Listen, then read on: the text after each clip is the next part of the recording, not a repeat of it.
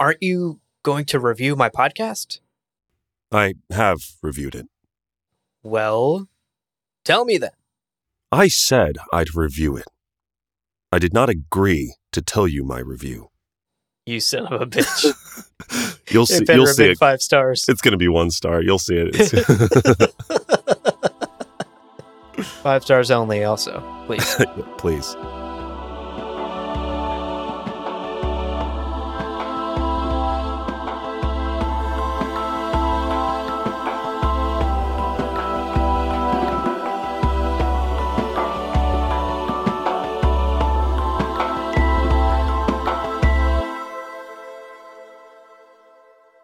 Welcome to Gom Jabbar, your guide to the iconic world of Dune. We'll be exploring the themes, philosophies, and characters found in the sandy depths of this vast universe, from Frank Herbert's groundbreaking novels to the adaptations on film and TV. My name's Abu, My name is Leo. and Leo. Yeah. We told our listeners that we would do a book club episode. Yeah. But we didn't tell them we'd let them listen to it. Yeah, we didn't say we'd publish it. God. oh, semantics preacher. I can't wait to talk about that today. Yeah. What a troll. Welcome back, folks, to the Children of Dune book club series. Y'all know the drill. We are diving into the pages of this iconic book, 50 pages at a time every episode. And we are so delighted to have you on this journey with us. Indeed. Now, some housekeeping. As always, these episodes are spoiler free.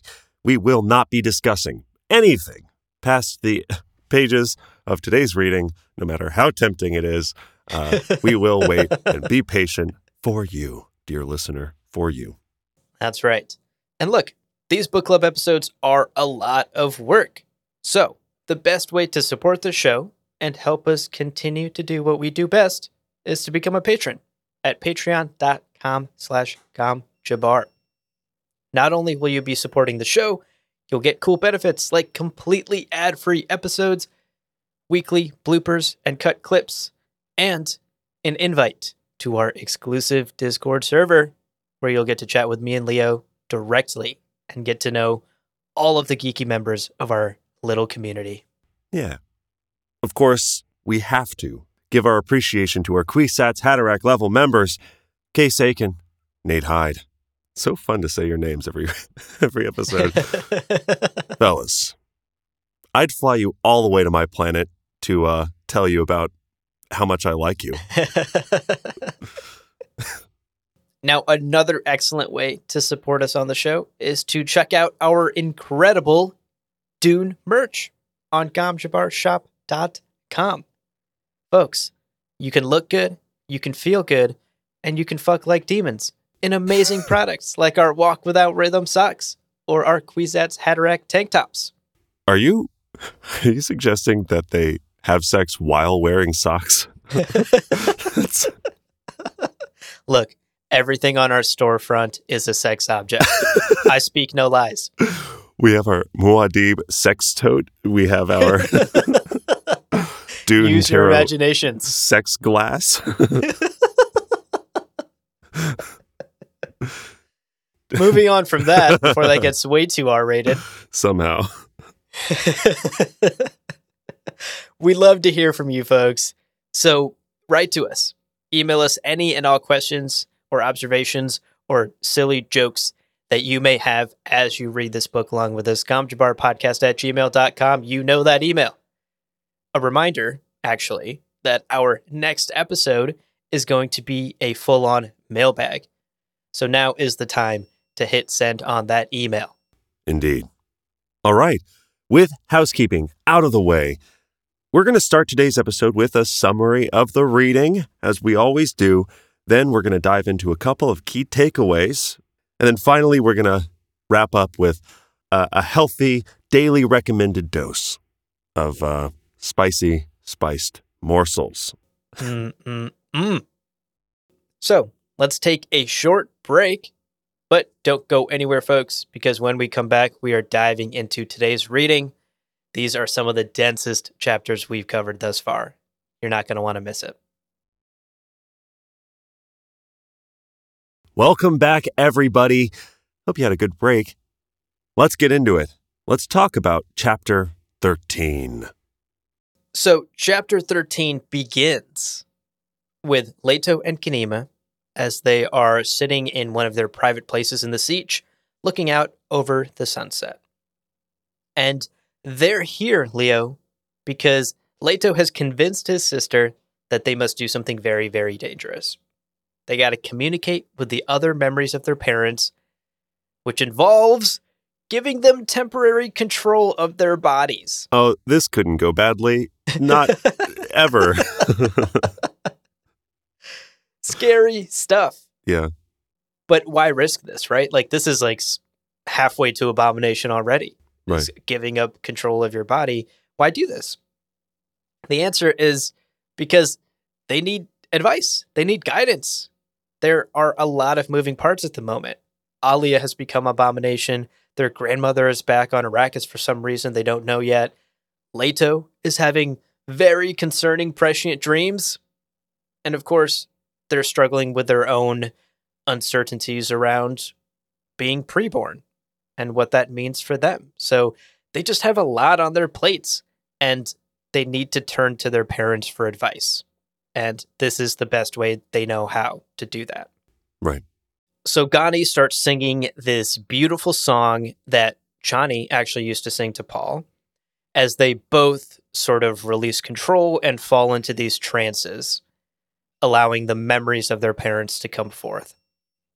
And the way it's described in the book is actually kind of terrifying to imagine. Yeah. Quote, the transformation came over him with a frightening duality, as though Leto were a dark screen against which his father was projected. He felt both his own flesh and his father's, and the flickering differences threatened to overcome him. End quote. Cool. Ugh. Cool. Yeah. That like gives me goosebumps just reading that. Just ugh. That feels so uncomfortable. What a weird thing to like still be conscious of yourself, but to lose control of yourself as someone else is projected onto you. The flickering differences between their flesh. Ugh. Okay. I mean, my dad's shorter than me. So with the, feel 5'10, 5'11. Like, ah. Yeah. it's awful. Man, it's awful. It sounds awful. Now, what's interesting is it's actually easier in this moment for Ganima to slip into Chani's persona memory than it is for Leto to slip into Paul's. Right. In fact, there's even this weird little moment where he almost accidentally like takes a wrong turn in his Right. other memory and Yeah. takes on Duke Leto, his grandfather's persona instead, before he like, you know, U-turns the car and gets gets back on the correct highway exit. Right. We learned that it's actually easier for females to use other memory, which explains a lot about the Bene Gesserit. And, you know, that's of course a double edged sword because it also means it's much more dangerous for them to use other memory. They're much more susceptible to this sort of thing. Memory Paul and Memory Chani have now taken over the bodies of their children, and they're just having a conversation as they look out over the desert. Mhm. From this brief exchange, we learn that Paul had, at some point, shared a terrifying last vision with Chani. We also learned that this vision has yet to pass. Right. Memory Paul explains to Memory Chani, actually, that there's still work to be done to bring about this final vision he saw, this vision that we know will be come to known as the Golden Path. Quote, Muad'Dib, the hero, must be destroyed utterly. Otherwise, this child cannot bring us back from chaos. End quote. Oof. And now we can sort of begin to understand why he walked out into the desert. He wanted to bring down his own godhood. He needed to end this society, this religion, this government that he created because his final vision showed him that was the way to salvation for humanity.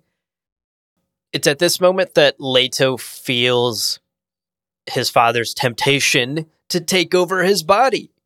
This other memory's like, wait a second, I'm already in the driver's This seat. This is kind of cool. Yeah. This is nice. I don't want to go back to the passenger seat. The air conditioning on that side doesn't work. I was gonna say, sucks when you say, "Hey, can you uh, you, you can borrow my car for the weekend," and then they just decide to keep your car. You're like, "Fuck, dude, Give me back my Honda. right. My Honda Civic, my pride and joy. I, I think you mean my Honda Civic drives into the sunset. but Paul, come back. right. Paul is very tempted to take Leto's Honda Civic, but Yeah. to Memory Paul's credit, he resists the urge. Yeah. He hands the keys back to Leto. But before his father can completely retreat, Leto's got some questions. That's why we're all here. We need answers to stuff. So he starts desperately asking his father questions. And he starts by asking about Alia and Abomination. Hey, Dad, is the same thing going to happen to us? Can me and Ganima avoid this Abomination fate? Right. Paul's answers are not super hopeful or particularly clear. He says that the same Baron that has taken over Alia does in fact exist in the twins, which implies that the threat is still there for the twins. And even now, in this very moment, it took a tremendous amount of effort from Paul to not take over Leto's body. And Paul is not like a antagonistic memory, right? Like this is literally a father and a son. Right. And even then, there was extreme temptation for the other memory to have to overcome. Imagine what it's like for some ancestor who doesn't give a shit about Leto and just wants the body. I'll also say really quickly, I wasn't sure if I should say this later, but it, it literally just occurred to me. Do you think Paul, with his Bene Gesserit training and having passed the Gom Jabbar test, would have something to do with his ability to resist that temptation, Mm. that like animal desire to live again and to say, oh, I like this. This is great. He has the experience of being human, of saying, I understand animal urges and I can resist them even at my own detriment for the good of the you know plan. Yeah, that is an amazing point.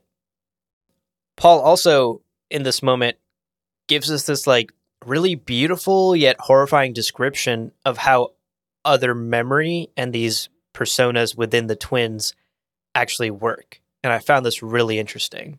This is maybe our clearest definition of how these, like the parameters of how other memory works. Right. Quote, we live only through the reflection of your awareness. Your memory creates us. The danger, it is a precise memory. And those of us who loved power and gathered it at any price, those can be more precise. End quote. Yeah. I just found this quote really beautiful because it speaks to a universal human experience of keeping our loved ones alive in our thoughts, right? But it takes it to this like sci-fi fantasy extreme in the book where Ganima and Leto may remember their parents, but they remember them a little too well to the point where their parents can take over their bodies. But moving on, Leto, of course, is understandably shaken.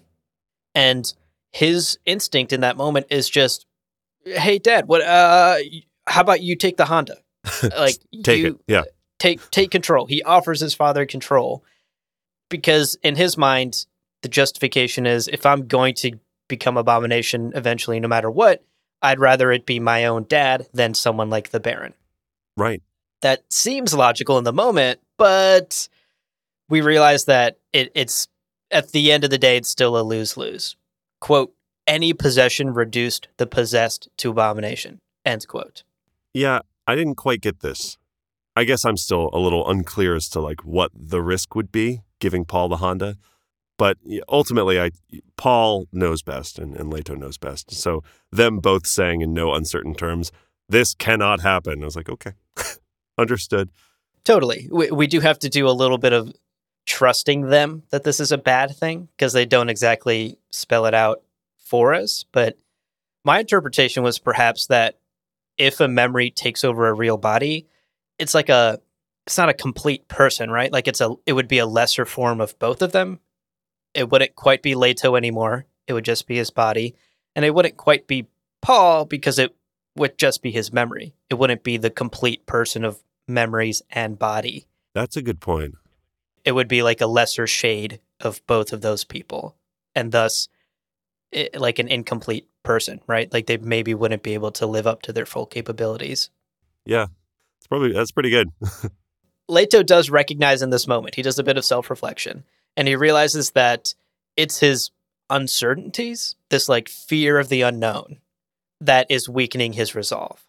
He's not out here just giving up his body because he wants to. He's scared of what's to come. Right. And his thoughts then sort of naturally wander toward this idea of prescience.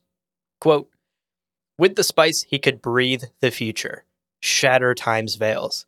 He found the temptation difficult to shed, clasped his hands, and sank into the prana bindu awareness. End quote.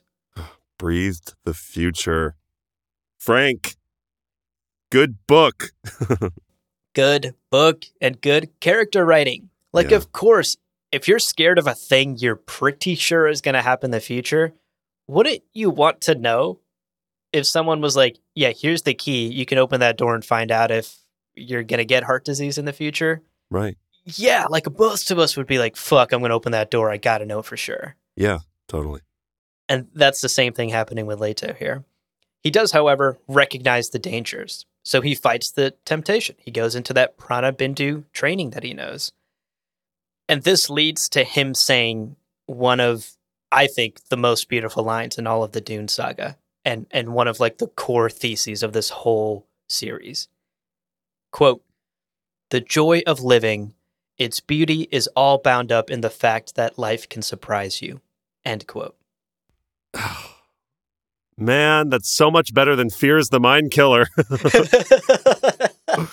Why isn't this people's tattoos? wow.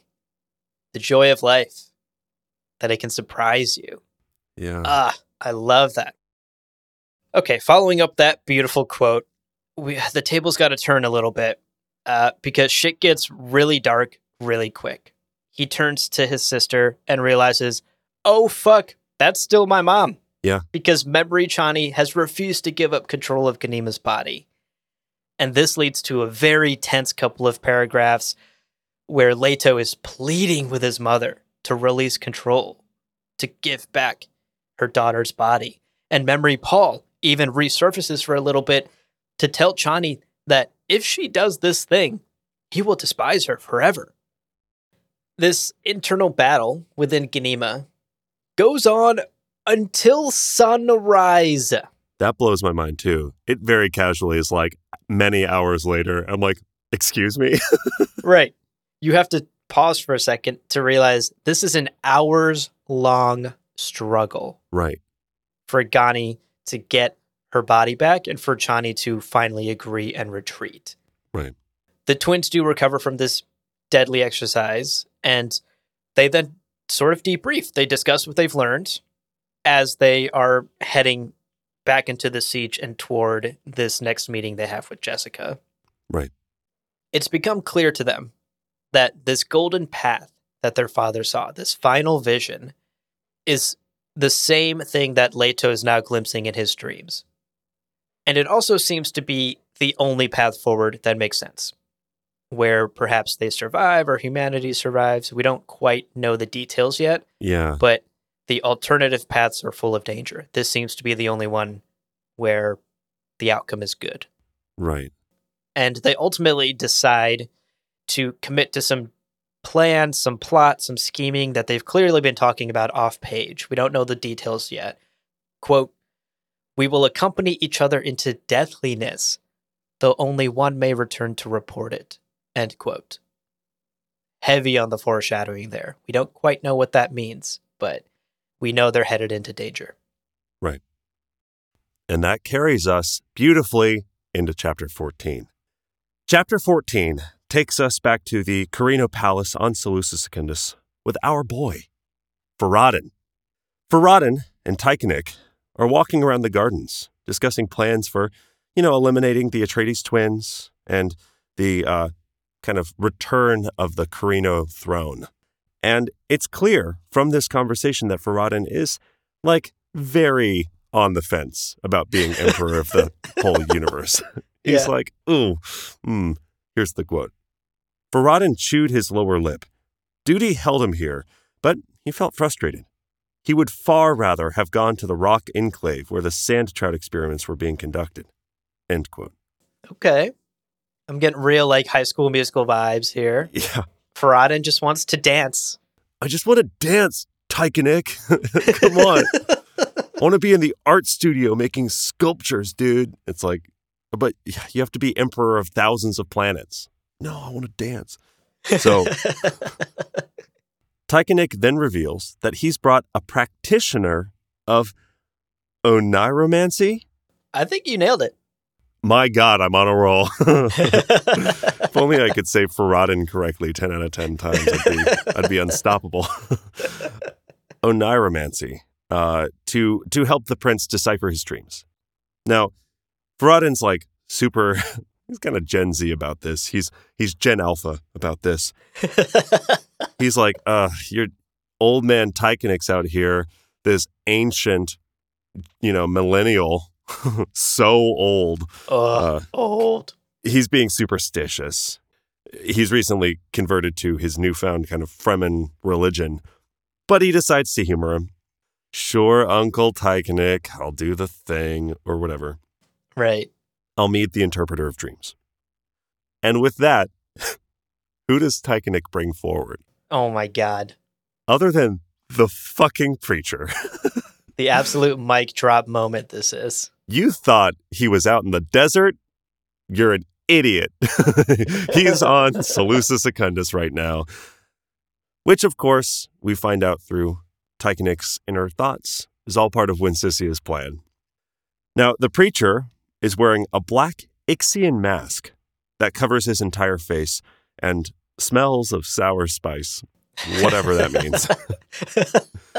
It's like the, the worst flavor of Big Five gum, sour Ew. spice. two two of those flavors you love to see next to each other. right. Ugh. The Farad'n, the curious lad he is, tries to talk about the mask for a second, but the preacher basically cuts the chase and is like, "No, let's not talk about the mask. Let's talk about your dreams." Farad'n shares his dream. Quote, he told about the water flowing upward in the well, about the worlds, which were atoms dancing in his head, about the snake, which transformed itself into a sandworm and exploded in a cloud of dust. Telling about the snake, he was surprised to discover, required more effort. End quote.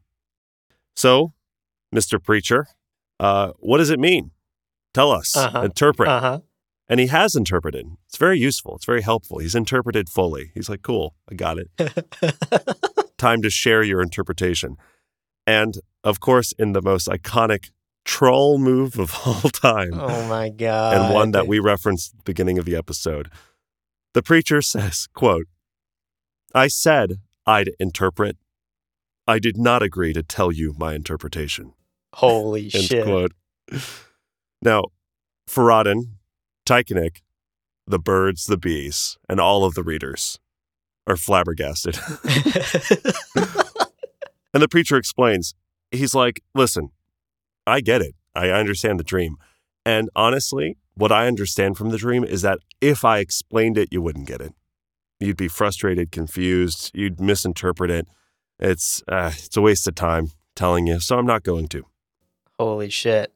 Uh, mi- mind you, he is speaking to a, a prince of a very powerful house, former rulers of the whole galaxy. Yeah. And he's straight up just like, nah, you wouldn't get it, bro. Nah. And they're like actively threatening him. They're like, well, we'll kill you on the spot. And he's like, nah, no, you won't. It's amazing. Just just the wrinkly old balls on this man to stand Yeah. here and and say these things to a to a prince. yeah, take a second, picture it. It's, He's from the desert, so they're like really really, really crusty, yeah, Mm, delicious. dehydrated. Yeah. So, Tyekanik and Farad'n, as we're sort of implying, are furious. They're like, this sucks, dude. This is the worst magic show ever. I did magic. It just wasn't in this room. What? You're fired, magician.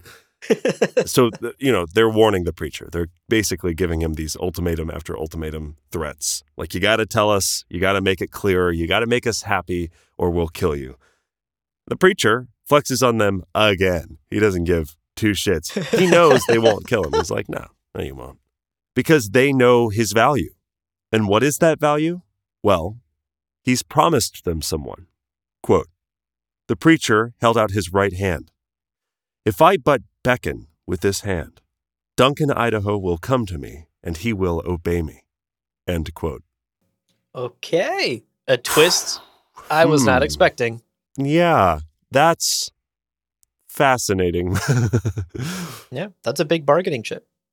Now, Farad'n, to his credit, and I kind of liked the way he's written in this scene, is like, you know what? Actually, I like this guy. Like, this preacher guy is he's kind of funny in how much he doesn't give a shit about his like personal safety. Uh, so he's like, you know what? You, stay here. Stay here in the palace, Mr. Preacher Man. In fact, I've decided you're going to stay here in the palace as my interpreter of dreams, even if you never tell me. You just interpret things. You can interpret the bushes. You can interpret the bugs. I don't know. Don't tell me. I like it. You're cool. And the preacher, if you thought he was done flexing, you'd be dead wrong. The preacher is like, no, I'm good. Thanks for the invitation, but pff, seriously, no. Uh, I've got shit back on uh, Arrakis to do. Incredible. Again, I hope, dear listener, that you're imagining the wrinkly old balls on this man. Listen, if you have nightmares after this episode, it's all Abu. He's the one bringing this energy to the recording. I'm just blown away. I'm just blown away by the preacher's audacity in this entire Literal scene. testicles, yeah. no, you're right. It- it- the audacity of the preacher is legendary. It's great. I love it. Now, he does have a little document on his side, uh, binding agreement with the guild. And so he has to return to Arrakis. It's not really up for debate. And before he departs, he offers some advice. And this part is just fascinating. Like, I love when Frank almost gets meta in his writing, and clearly the preacher is starting to maybe share a broad take on the philosophy and politics and the nature of rule and how maybe fragile it can be. And thus, we're going to return to this as one of our takeaways. Yeah. The chapter ends with the preacher promising to deliver Duncan, Idaho as they've agreed. Quote Duncan, Idaho is yours. Have a care how you use him. He is a jewel beyond price. End quote. Oh man. Dude, I don't know if the preacher's like wingmanning for Duncan, Idaho at this point, but that's a good line. Like, Hell yeah. hey, have you met my buddy over here? Oh, he's a jewel beyond price. Good Lord. Preacher.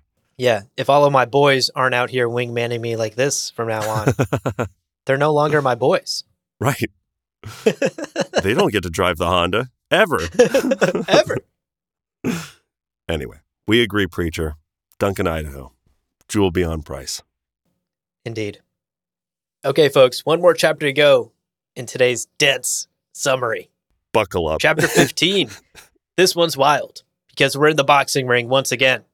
It's the showdown of the century. Leto versus Lady Jessica. Grandson versus grandmother. Preborn versus Reverend Mother. Coming to you live tonight, 8 p.m. on CBS Primetime. Oh!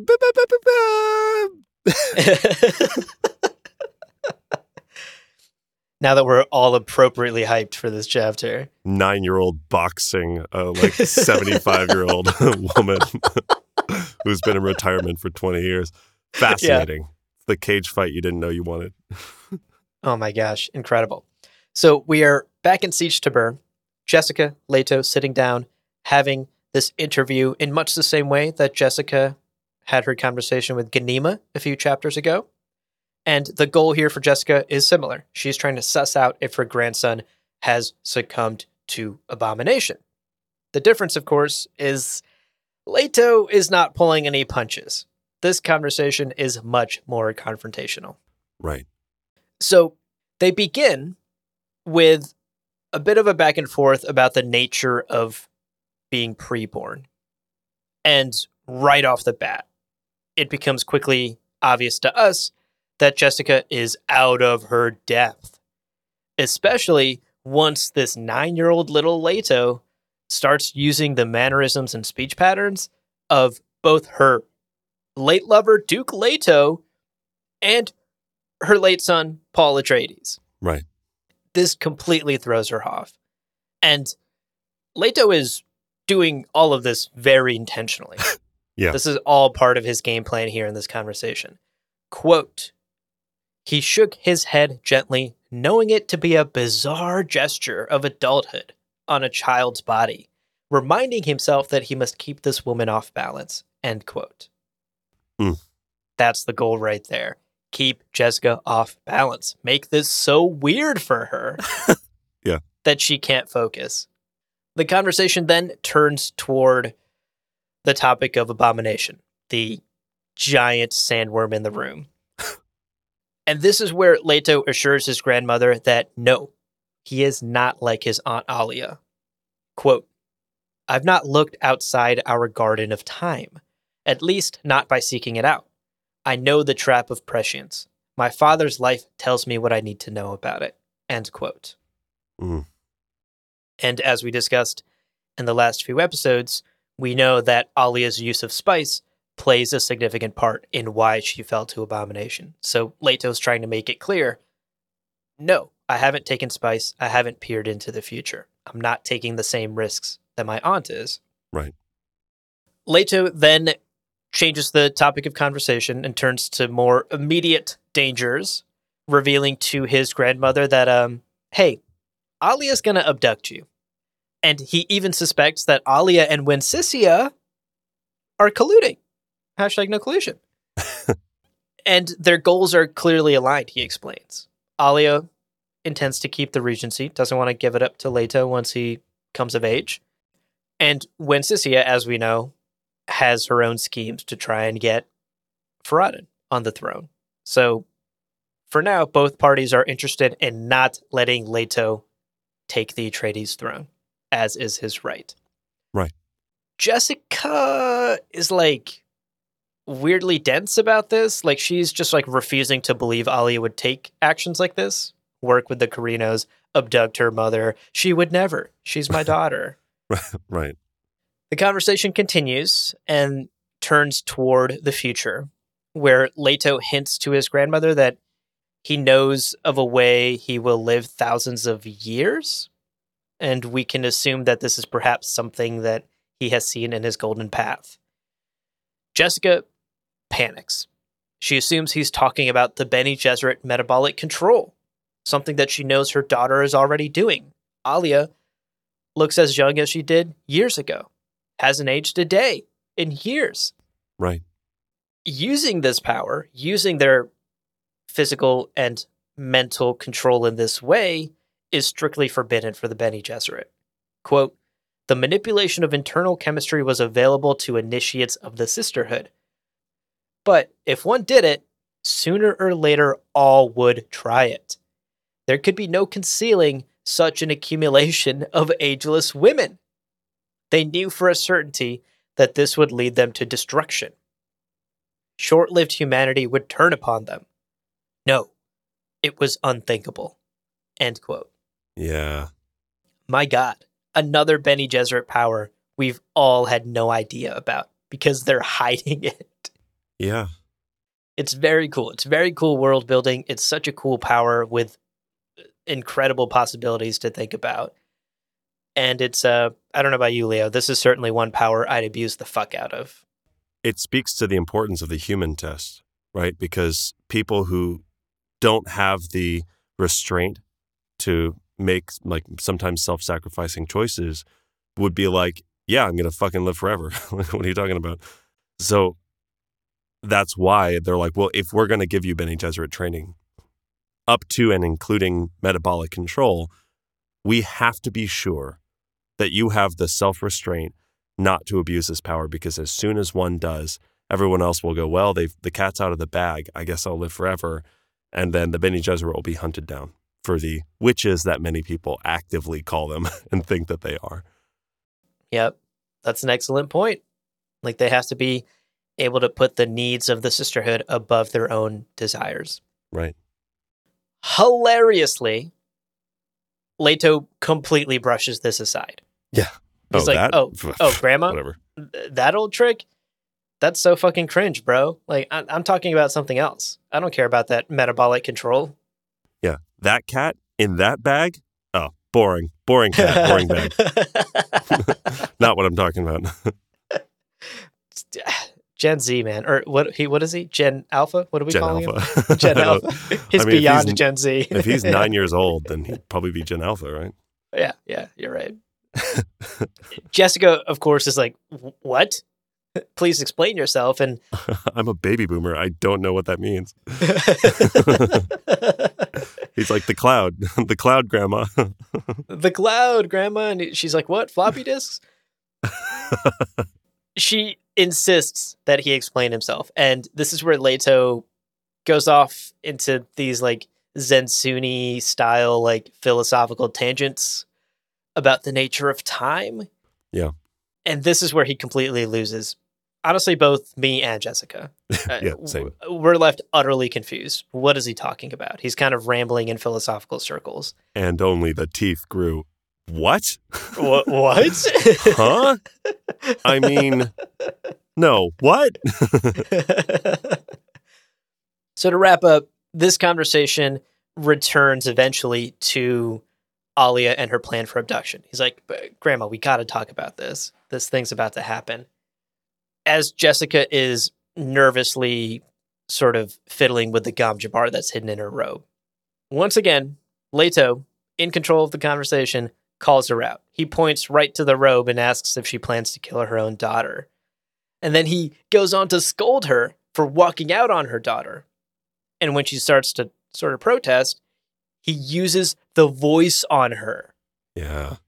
Incredible.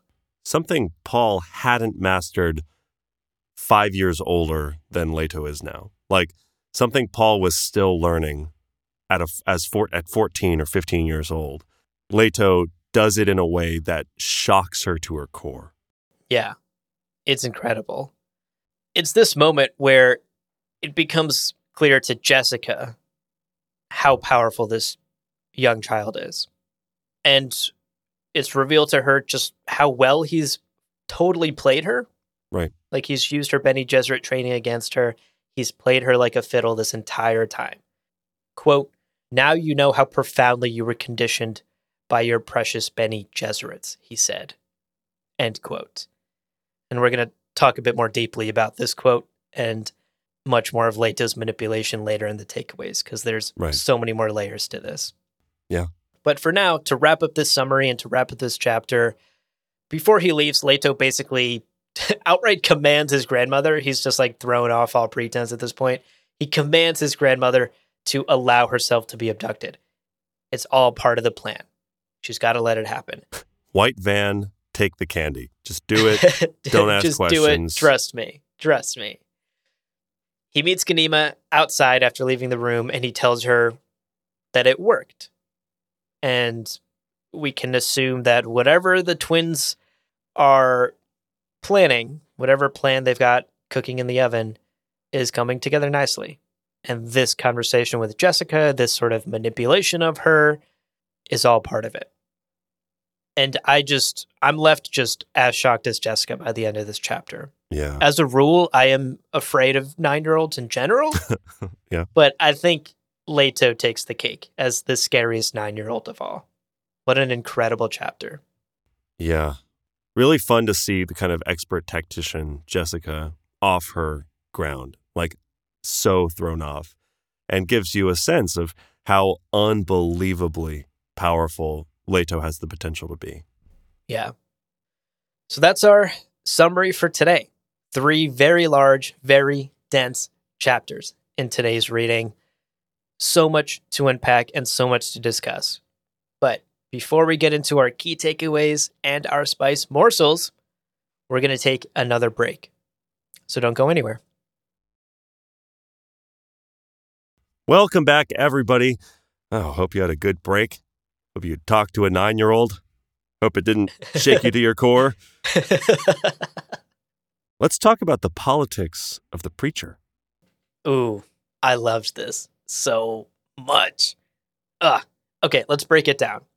Preacher giving Farad'n advice. Right. We know politics is a core pillar of Dune. It is one of the things that holds this entire story up. Let's break down this advice that the preacher is giving Farad'n, and through it, explore on a meta level what Frank is trying to say about the nature of politics and power and ambition and government. Taking it line by line, the preacher starts off by telling Farad'n, quote, Governments may rise and fall for reasons which appear insignificant, Prince. What small events? An argument between two women. Which way the wind blows on a certain day. A sneeze, a cough, the length of a garment, or the chance collision of a fleck of sand and a courtier's eye. End quote. Oh, I love that. Love it so, so much. It fits with so much of what we've talked about, both in Dune and in Dune Messiah. This idea of government and power being finite. It's something we talked so much about in our Dune Messiah book club episodes. Paul struggled with this. He could see the futures, he could see the infinite ways that his life, his power, his loved ones, his government, his society would crumble in the face of eternity, in the face of time. Everything is finite. Yeah. And this is the preacher saying the same exact thing that Paul used to in Dune Messiah. Also setting up Anakin. He's like sand. Sand. Gets everywhere. Courtier's eyes, toppling governments. It's rough. It's coarse. Sand is the true antagonist of the Dune saga, clearly. No kidding. Now, the preacher continues quote, It is not always the majestic concerns of imperial ministers which dictate the course of history, nor is it necessarily the pontifications of priests which move the hands of God. End quote. Ah, I love it. oh my God. I love this so much. The preacher just straight, I mean, we know the ball is on this man, but now out he's out here just shooting down this idea of power. yeah. That being powerful does not mean your whim controls everything, Right. which which is often a hard pill to swallow for people who obtain power and influence to realize that like the world doesn't revolve around them. Right. In fact, it even speaks to this like paradox of power, right? That like oftentimes the more power you obtain, the less you're actually able to exert it Yeah. Because you're constrained more and more the greater your power grows in in this weird paradox that's just the nature of of uh, power and ambition I also love so that line, the pontifications of priests which move the hands of God. At first, on a very surface level, it sounds like a criticism of that kind of organized faith. You know, that like that it's these men, flesh and blood men, who are sort of like directing the perceived will of God. But also in the universe of Dune, this is a world in which many men say that Muad'Dib was God. This is a universe of flesh and blood gods. So you think about someone like Korba, who would try to kind of move Muad'Dib's will to his own benefit. And that's not always the way it works. right So this this kind of criticism of works in two very different ways, but both of which are very resonant and very something that I think the preacher is going to stand behind as a as a sort of podium. for real and it also feels like something frank himself would say Oh yeah, totally. reading these words i was like frank is frank is this you is this you? is Is that this you? you, Is this your Honda, Frank? kind of feels like your It- Honda. it's so it's so clear to me that Frank is speaking directly to the reader here through the preacher. I love it. Okay, moving on. Farad'n is moved by these words, much the same way we are, but he can't really put a finger on why. He doesn't truly understand what about these words is resonating with him. He needs to listen to this uh, book club series, our podcast. He does. He does. We'll explain it, Frodden. No worries. the preacher clarifies further quote if you would succeed you must reduce your strategy to its point of application where does one apply strategy at a particular place with a particular people in mind but even with the greatest concern for minutia Some small detail with no significance attached to it will escape you.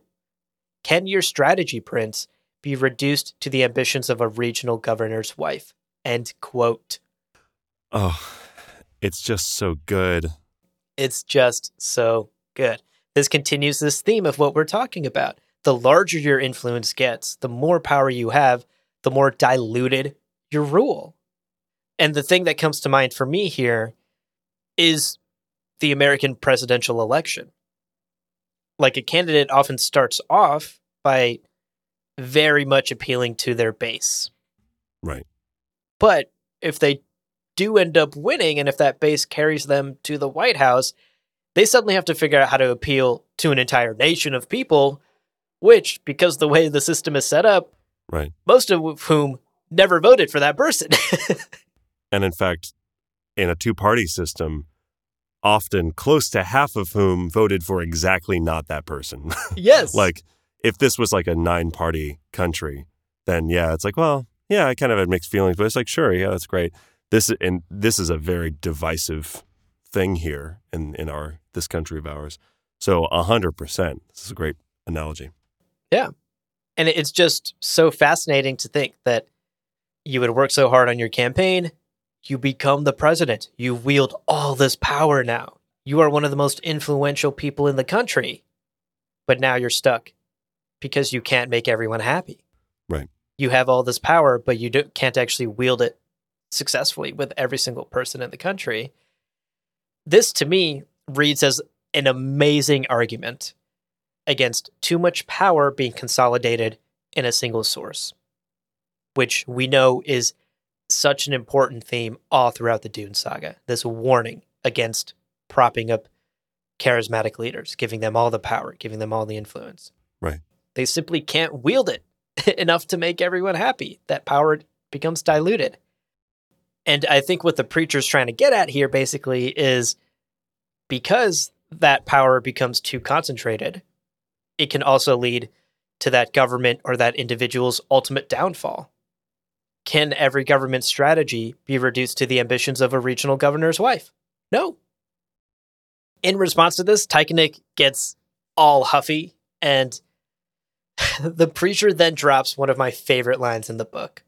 Quote, ambitions tend to remain undisturbed by realities. End quote. Better than fears the mind killer. That's such a good quote. I love it.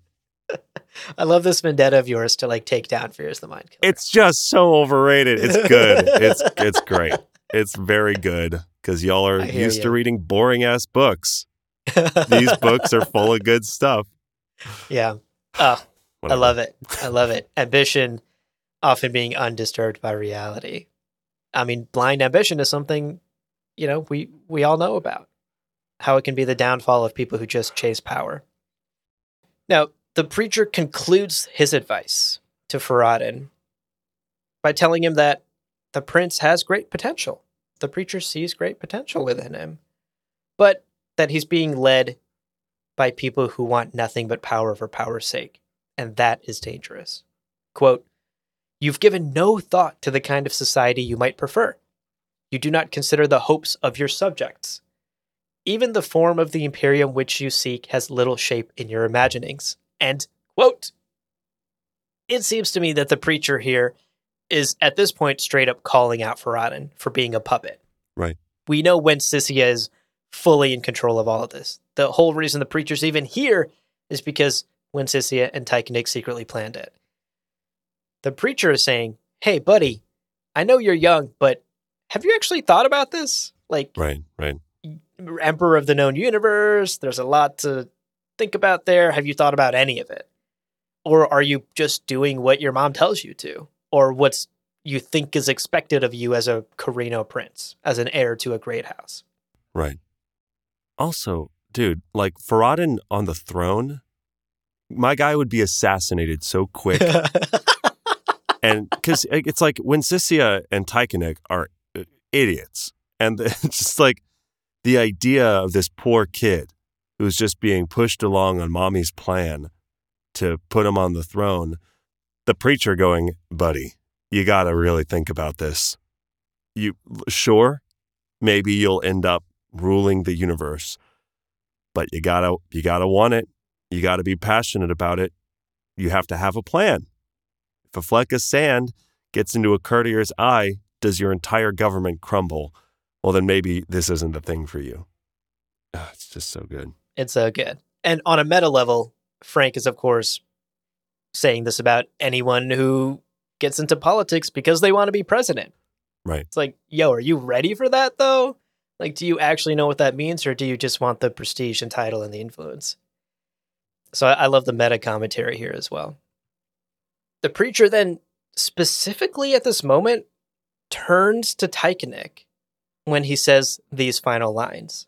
Quote, Your eye is upon the power, not upon its subtle uses and its perils.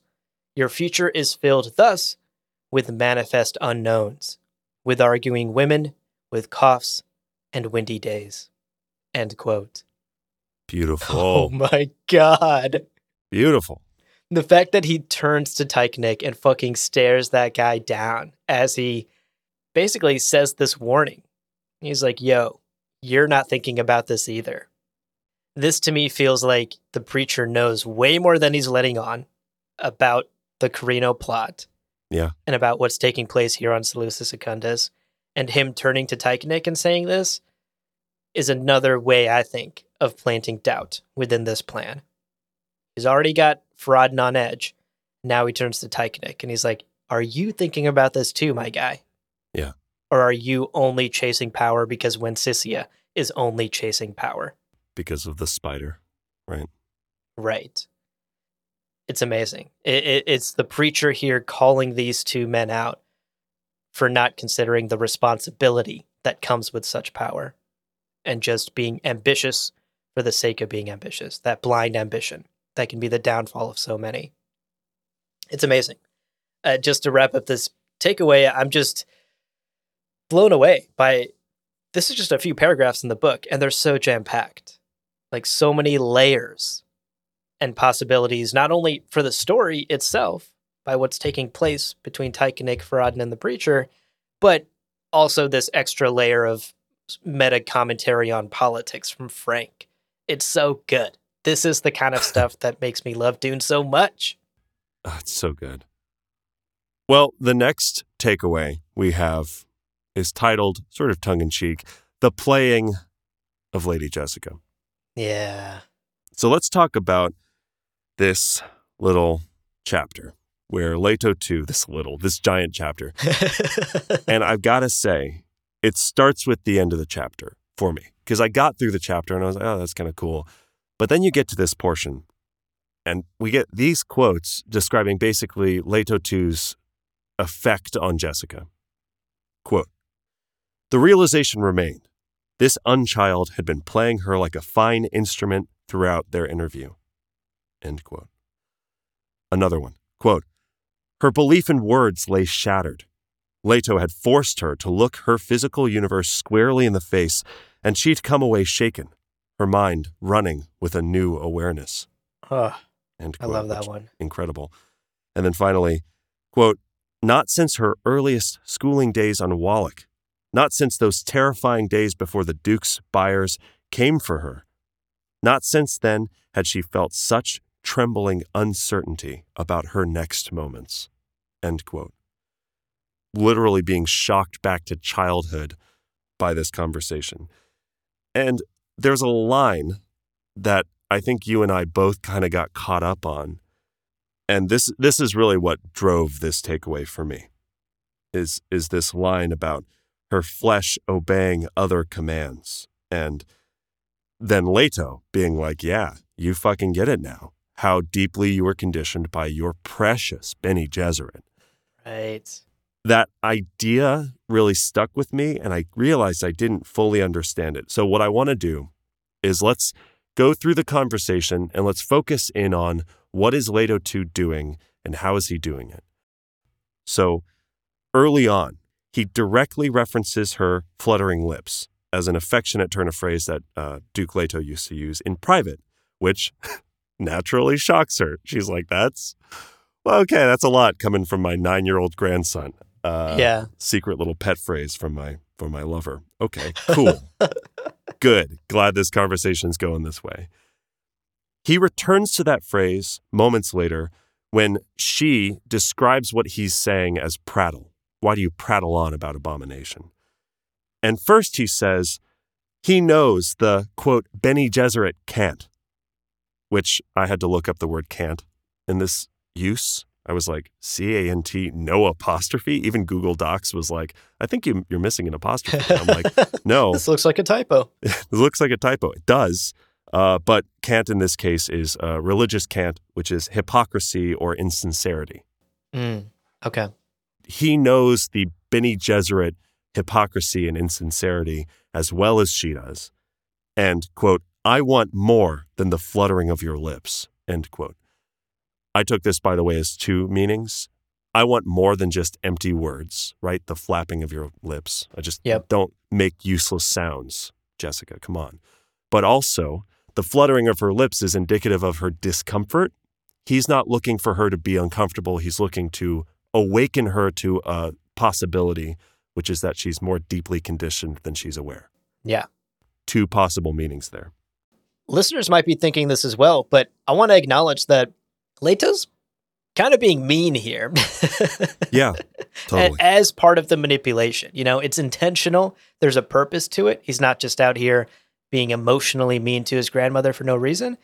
But I do want to acknowledge that, yeah, I mean, he's he's just like, old woman, stop blabbing. I need you to not blab and waste my time. Like he he is outright throwing her off balance by being cruel in a sense.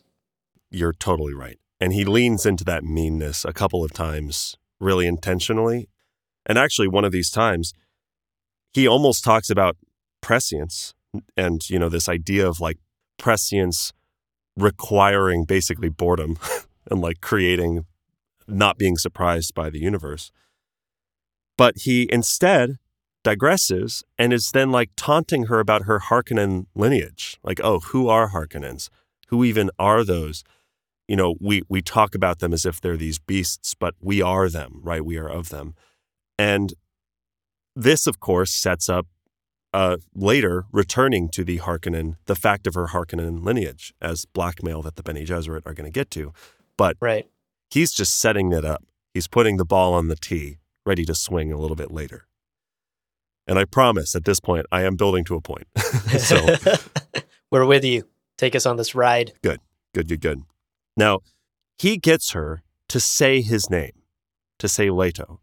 And it says in the, you know, it says kind of as an aside, she managed to speak his name for the first time. I checked. This is the first time she said Leto in the book. Holy shit. I it's shocking because they she talks about Leto and Ganima, but she always says my grandchildren, or she always says to Ganima, your brother, and Ganima says his name a lot, and Jessica's always like, yeah, him, and it's just it's so cool, and I totally missed this the first time. Yeah.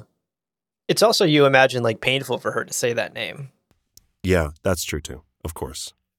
And I think also what Leto is doing here is he's intentionally driving her into a place where she is remembering Paul and specifically Duke Leto Atreides because Duke Leto Atreides was the thing that convinced her to disobey the Bene Gesserit orders. Mm. Leto Atreides is emblematic of her betrayal of the Bene Gesserit sisterhood. He is the thing that motivated her to disobey orders. He is something that she is she needs to remember and be in touch with so that she is Jessica and not some pawn being moved by the Bene Gesserit. Mm. That's a great point. He shocks her with Alia's plan to abduct her, and she reflects, "Oh yeah, I've done this before. You like get them thinking about one thing and then bam, you hit them with another, right? Yeah. Shake their bones. that old Thufir tactic. Shake Yes. those old bones. but it works, and she's shaken. Her bones are shaken. She's confused and afraid. And then he he gets her to be angry by quote a sneer in his voice. This is Leto too. He's not doing shit accidentally.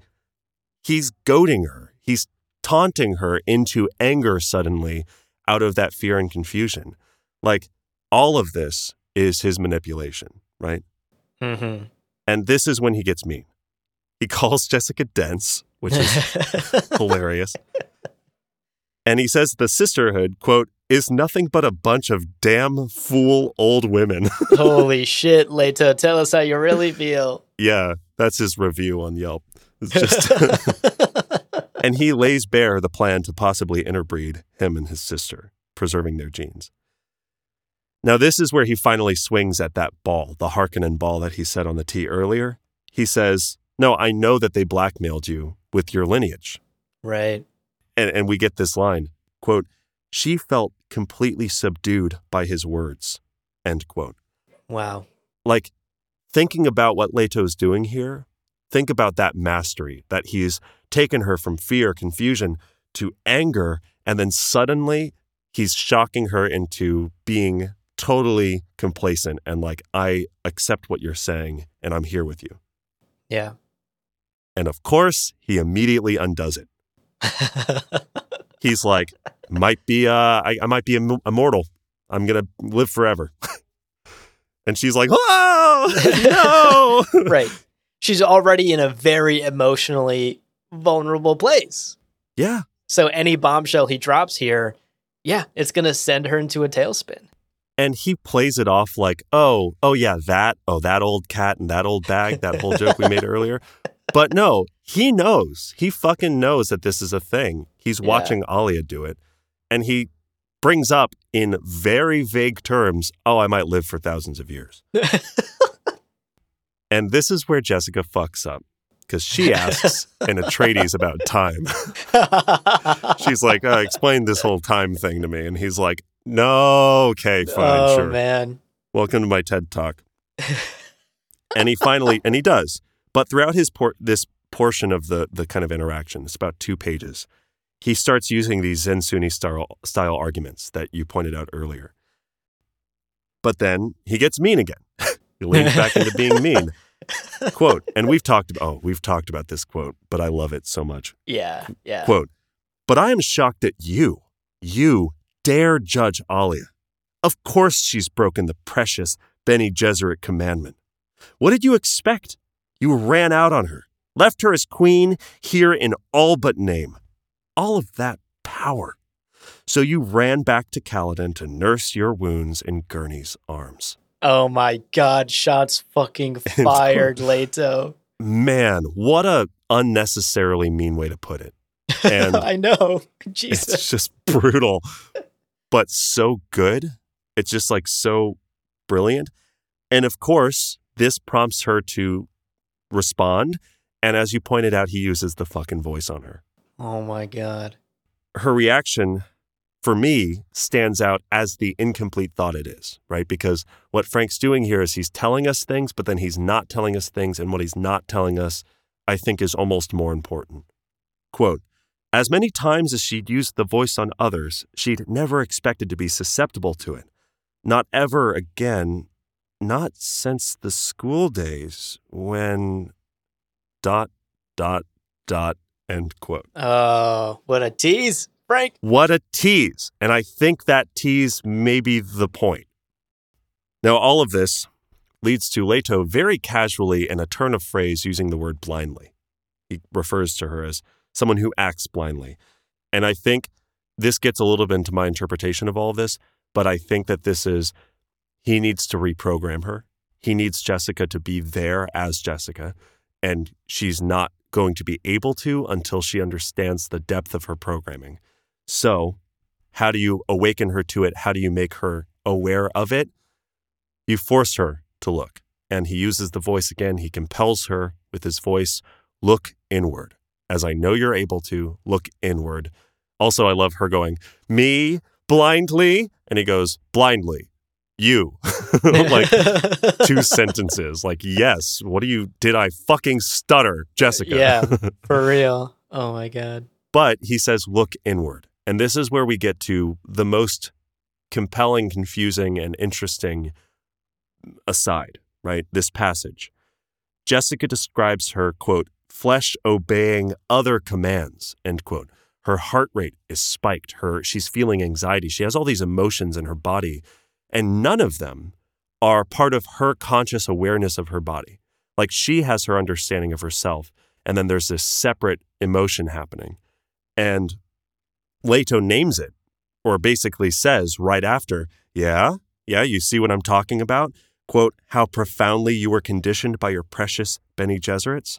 Hmm. I am not sure. And I'm going to say at the end of this, I want to hear your thoughts, dear listeners. Racking my brain about this, this is my theory. I think the Bene Gesserits, in raising their sisters, conditioned them naturally to do all sorts of things. But it sounds to me like Jessica has a base emotional reaction to things. You know, she's feeling frustrated, she's feeling anger, she's feeling anxious. Blindly, me, you know, things like that are, she feels are connected to her, to Jessica Harkonnen, basically, to Jessica. But no, maybe those are conditioned responses from the Bene Gesserit to steer her away from certain avenues of thought. Wow. Yeah. Maybe those are literal emotional blinders on her, like a racehorse with these black blinders, keeping her from seeing the whole picture, which then makes those moments where Leto's going, No, recall your Duke. Recall Duke Leto Atreides, the fluttering of your lips. All of those little moments, he's going, Remember the moment that you decided that the Bene Gesserit sisterhood was perhaps not the end all answer to everything, and that you were able to make your own choice. Remember that moment, grandmother, because in that moment you were you. I, I I agree with that. Th- this line had me stumped as well because it's a little unclear and open to a lot of interpretation what she means by flesh obeying other commands. But I love your theory on it. And I agree with it. I I think there is a layer of Bene Gesserit control and conditioning in their sisterhoods. I think on another level, it could just be a worldview as well. Right. She has been in the sisterhood her entire life. She has been told to think a certain way, to react a certain way. She has been trained to handle situations in a certain way. And when this monkey wrench called Leto is thrown into all of that, Yeah. it kind of bursts that bubble. I will wrap up by saying, I want to hear your thoughts, listeners. Uh, do you vibe with what we're saying? Do you have a completely different take? Seriously, let us know. You can email us, gomjabarpodcast at gmail.com, or you can Discord us. You can ping us in the book club Discord channel. So let us know. Regardless, it's clear that this chapter was super, super impactful and clearly a lot to kind of pick through. Really fun, really cool. Yeah. Okay. And with that, our takeaways are out of the way. We've taken them away, they're gone. we're going to take a quick break now. But when we're back, again, I think I hear the oven. I think the oven's Mm. it's it's almost ready. It's a couple more minutes. We have some 800 calorie, sorry, 600 calorie spice morsels right after this. We'll be right back. Welcome back, folks. We hope you've spent some time reflecting on how profoundly this podcast has conditioned you. Let's now dive into these delicious spice morsels Mm. and chomp down. First up, Jessica's parentage. Oh boy. Oh boy. So we talked about this in our two-part Lady Jessica episodes, but it is worth revisiting here now that we've come across it in the book. Yeah. We have all known ever since the first book when Paul revealed it that the Baron is Jessica's father. That was a huge bombshell in the first book. But it isn't until now that we are told who her mother is. Leto says, quote, It'll be in their breeding records. Jessica, out of Tanidia Nerus by the Baron Vladimir Harkonnen. End quote. Okay, we got ourselves a name. Sure. Jessica's mother was apparently someone named Tanidia Nerus. But wait, this is Dune lore. It's messy. In our Gaius Helen Mohiam episode, we also discussed how Gaius Helen Mohiam is Jessica's mother. Right. So, how do we reconcile this discrepancy? So in the encyclopedia, McNelly and the other authors wrote in 1984 that Gaius Helen Mohiam is Tanidia Nerus, but that she was using a pseudonym when she basically seduced the Baron. McNelly later did admit that this is actually one detail that Frank Herbert disagreed on.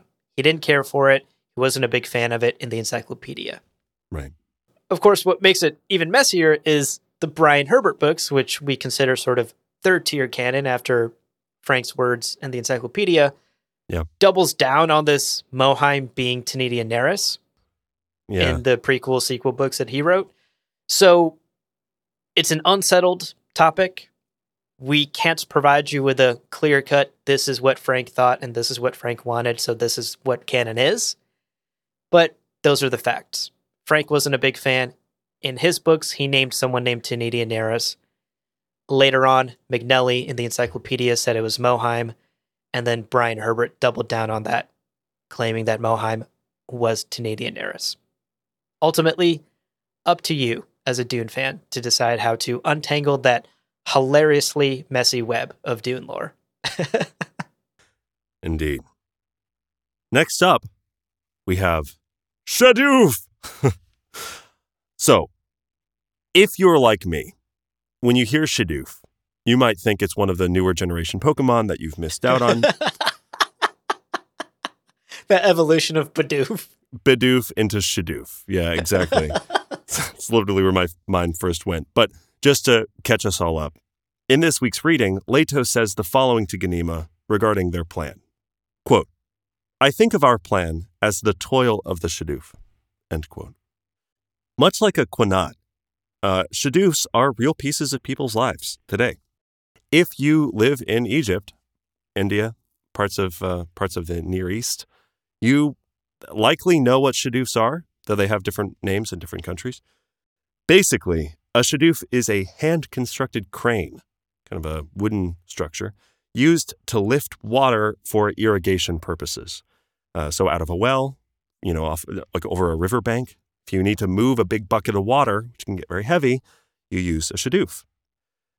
So, basically, to wrap up this morsel, when Leto says their plan is the toil of the shadoof, he's saying it's basic, it's rudimentary, it's nearly mechanical labor.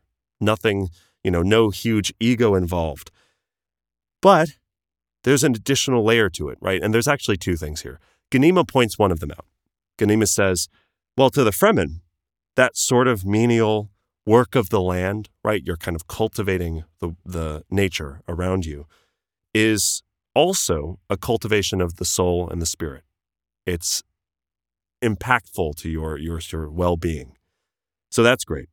But on another level, Leto is literally saying that their plan is like the toil of the Shadoof, a lever that cultivates life and growth through the elevation of water. hey. This ever present pillar in so much of Dune's symbolism is the thing that the Shadoof moves lifts water, elevates water. I love it. I also suspect uh, Frank was just like looking up early irrigation techniques and was like, oh, I should use that at some point. All right. Qanats, Shadoofs, cool. Like things that most Western readers will never have heard of. Um, so go out and catch a Shadoof today. Use your master water ball. beam. They're they're really they're really strong. they're they are they are very strong, yeah. But All right, one more morsel today, folks. You don't need this many calories, but we're giving them to you. Yeah. Bene Gesserit metabolic control. yup. We learned about this incredible ability today. The Bene Gesserit can literally combat aging. To dig a bit deeper, according to the Dune Encyclopedia, this is a quote unquote second level functional state, and it's something that can only be achieved after mastering the basic Bene Gesserit arts of physical and mental control. More specifically, one of these second level functions is an ability called Dao, which is defined as, quote, a dormancy trance, a type of Bindu suspension in which an adept can slow her physiological activities to a level just on the edge of life maintenance, a trance useful for survival under threatening conditions and also necessary to rejuvenate cells. End quote. And, And the part that sticks out to me there is the rejuvenate cells. Like this is like a you go into the Bacta tank in Star Wars and you heal yourself, Yeah. sort of thing. Yeah, yeah, exactly. Other abilities at this second level include something called prajna, which is a deep meditation trance, and something called adab, which we've talked about in a previous book club, which is an unconscious recollection of memory. All three of these abilities kind of fall under this broader umbrella of techniques known as prana bindu, which is a word you've probably heard us throw around quite a bit on this podcast. Prana Bindu is just the practice of complete mental and physical control that makes the Bene Gesserit so deadly. So, to wrap up the morsel, in summary, the Dune Encyclopedia tells us that these Prana Bindu techniques basically gave the Bene Gesserit superhuman abilities. Quote, Prana Bindu control can heal wounds and retard aging. The Bene Gesserit knew their cellular structure so intimately that they could analyze and neutralize most poisons within their bodies. The great test of this ability occurred during a woman's initiation as a reverend mother in neutralizing the water of life within her system. End quote. Amazing stuff. Amazing abilities. And that's a bit more about that metabolic control. They know their cellular structures and their bodies so much that they can control it down to the point of literally rejuvenating cells and prolonging their lives for God knows how long. So cool. so cool. And that's our episode. So- Take a breath, take a lap, walk around the block or something. I don't know. The next episode is going to be a mailbag, as we mentioned at the beginning of the episode. So if you were hesitating to send us your thoughts, your questions, your feelings, do so. Gomjabarpodcast at gmail.com or our Discord mailbag channel. Yeah, totally. And one last reminder that the questions don't have to be all serious. A lot of you send us like deep philosophical stuff that Leo responds to with six pages of text. I can't help it. You can he can't help it. Honestly, neither of us can help it.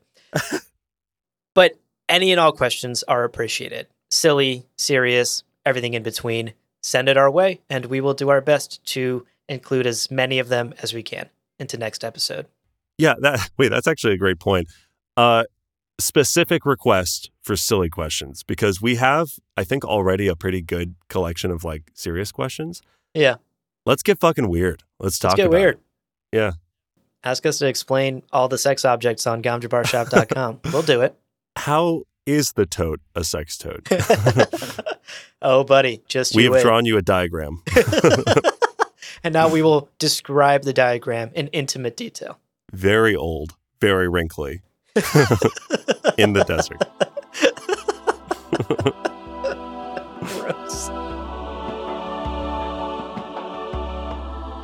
Well, friends, there is no real ending. It's just the place where you stop the recording.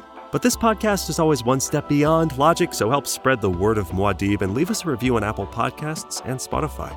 And be sure to check out the other shows on the Lore Party Podcast Network on loreparty.com. You can also follow us on Twitter and Instagram at lore underscore party. Thank you so much for listening. And remember, whoever controls the podcast controls the universe. We'll see you on the golden path. Always so helpful. That So old helpful. Duke. Oh, he's great. Leto's like, oh, to have that beard, but no, no, I can't. I mustn't. the temptation. The flickering I. I, I understand the temptation towards Oscar Isaac. I get it. I'd, oh, I'd give Oscar Isaac control of my body. Anytime he wants, Oscar, call me.